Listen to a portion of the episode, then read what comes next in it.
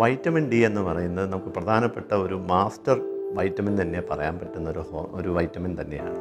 പലപ്പോഴായി നമുക്ക് ഒരു പഠനങ്ങൾ പറയുന്ന എഴുപത് മുതൽ എൺപത് ശതമാനം ഭാരതീയർ വൈറ്റമിൻ ഡി കുറഞ്ഞ ആൾക്കാരാണെന്നാണ്. കാരണം നമുക്കറിയാം നമ്മൾ പലപ്പോഴും സൂര്യപ്രകാശം വളരെ കുറച്ചാണ് നമുക്ക് ഏൽക്കുന്നത്.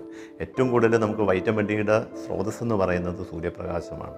അത് ഏറ്റവും കൂടുതൽ കിട്ടേണ്ട സമയം രാവിലെ പത്ത് മുതൽ രണ്ട് മണിയുള്ള സമയത്താണ് ഏറ്റവും കൂടുതൽ അൾട്രാവയലറ്റ് ബി രശ്മികൾ നമ്മുടെ തൊലിയിൽ അടിക്കേണ്ടത്. അങ്ങനെ അടിച്ചാൽ മാത്രമേ നമ്മുടെ ശരീരത്തിലെ ഈ തൊലിയിലെ സെവൻ ഡി ഹൈഡ്രോ കൊളസ്ട്രോൾ വന്ന് തട്ടിയിട്ടാണ് നമ്മുടെ ശരീരത്തിൽ വൈറ്റമിൻ ഡി ഉൽപ്പാദിപ്പിക്കുന്നത്. ഈ വൈറ്റമിൻ ഡി എന്ന് പറയുന്നത് കിട്ടണമെങ്കിൽ ആഴ്ചയിൽ ഒരു നാൽപ്പത് മിനിറ്റെങ്കിലും അഞ്ച് ദിവസമെങ്കിലും ഈ സൂര്യപ്രകാശം കിട്ടിയാൽ മാത്രമേ നമുക്ക് വൈറ്റമിൻ ഡി കിട്ടത്തുള്ളൂ. ഇല്ലെങ്കിൽ പിന്നെ കോഡ് ലിവർ ഓയിൽ അങ്ങനെ അതർ സോഴ്സസ് ഉണ്ടെങ്കിൽ പോലും സൂര്യപ്രകാശമാണ് ഏറ്റവും കൂടുതൽ. പലപ്പോഴും നമുക്ക് നമ്മൾ പഠിച്ചിട്ടുള്ള വൈറ്റമിൻ ഡി എന്ന് പറയുന്നത് എല്ലുമായി ബന്ധപ്പെട്ടതാണ്.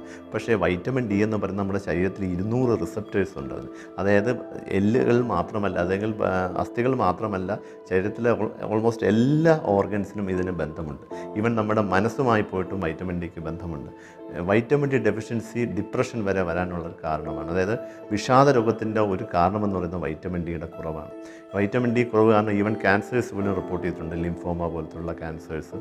വൈറ്റമിൻ ഡിയുടെ കുറവ് കാരണം നമുക്ക് ഡിപ്രഷൻ വരാമെന്ന് പറഞ്ഞു. പിന്നെ കാർഡിയോ വാസ്കുലർ ആക്സിഡന്റ്സ് ഹൃദയാഘാതം വരാനുള്ള സാധ്യതയുണ്ട്. നമ്മുടെ ഇമ്മ്യൂണിറ്റി കുറയ്ക്കും. നമുക്കറിയാം കൊറോണ വന്നപ്പോഴത്തേക്കും പലപ്പോഴും നമ്മൾ വൈറ്റമിൻ ഡിയും വൈറ്റമിൻ സി ഒക്കെയാണ് കൊടുത്തുകൊണ്ടിരുന്നത്. അപ്പോൾ വൈറ്റമിൻ ഡി കുറഞ്ഞു കഴിഞ്ഞാൽ നമ്മുടെ ശരീരത്തിലെ ഇമ്മ്യൂണിറ്റി വളരെയധികം കുറയുകയും നമുക്ക് പ്രതിരോധ ശക്തി കുറഞ്ഞിട്ട് പല അസുഖങ്ങളും വരാനുള്ള സാധ്യതയുണ്ട്. പിന്നെ വൈറ്റമിൻ ഡി എന്ന് പറയുന്നത് ഒരു സൈലന്റ് ഡിസീസാണ്. പലപ്പോഴും അസ്ഥികളിൽ ഒരു വേദന ഒന്നും വരണമെന്നില്ല. പെട്ടെന്നൊരു ഫ്രാക്ചർ ഉണ്ടായിട്ടായിരിക്കും ഇത് വരുന്നത്. അത് പലപ്പോഴും അഡൽസിലെ ഓസ്റ്റിയോ മലേഷ്യ എന്നും കുട്ടികളിൽ റിക്കറ്റ്സ് എന്നും ആണ് എന്നെ പറയുന്നത്. ഈ ഓസ്റ്റിയോ മലേഷ്യ എന്ന് പറഞ്ഞാൽ പലപ്പോഴും നമുക്കൊരു ഇരുപത് വയസ്സ് ഇരുപത്തഞ്ച് വയസ്സിൽ തന്നെ ഇത് കാണുന്നു. പലപ്പോഴും കാറിൽ നിന്ന് പുറത്തിറങ്ങുമ്പോഴും അല്ലെങ്കിൽ കസിൽ നിന്ന് എണീക്കുമ്പോഴൊക്കെ ആയിരിക്കും നമ്മുടെ ഹിപ്പ് ബോൺ ഫ്രാക്ചർ ആവുന്നത്. അപ്പോൾ അതൊക്കെ വൈറ്റമിൻ ഡി നോക്കുമ്പോൾ വളരെ ഒന്നോ ഒന്നിന് താഴെയൊക്കെ ആയിരിക്കും കാണുന്നത്. നോർമൽ നമുക്ക് വൈറ്റമിൻ ഡി ലെവൽ അല്ലെങ്കിൽ twenty five hydroxy vitamin D three എന്ന് പറയുന്നത് ഒരു മുപ്പത് മുതൽ അമ്പത് നാനോഗ്രാംസ് പെർ എം എൽ വേണമെന്നാണ് പറയുന്നത്.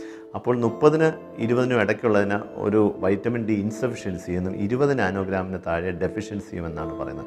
പലപ്പോഴും മില്ലി നാനോഗ്രാംസിന്റെ വൺ ഓർ ടു പോലും പലരിലും കാണാറില്ല.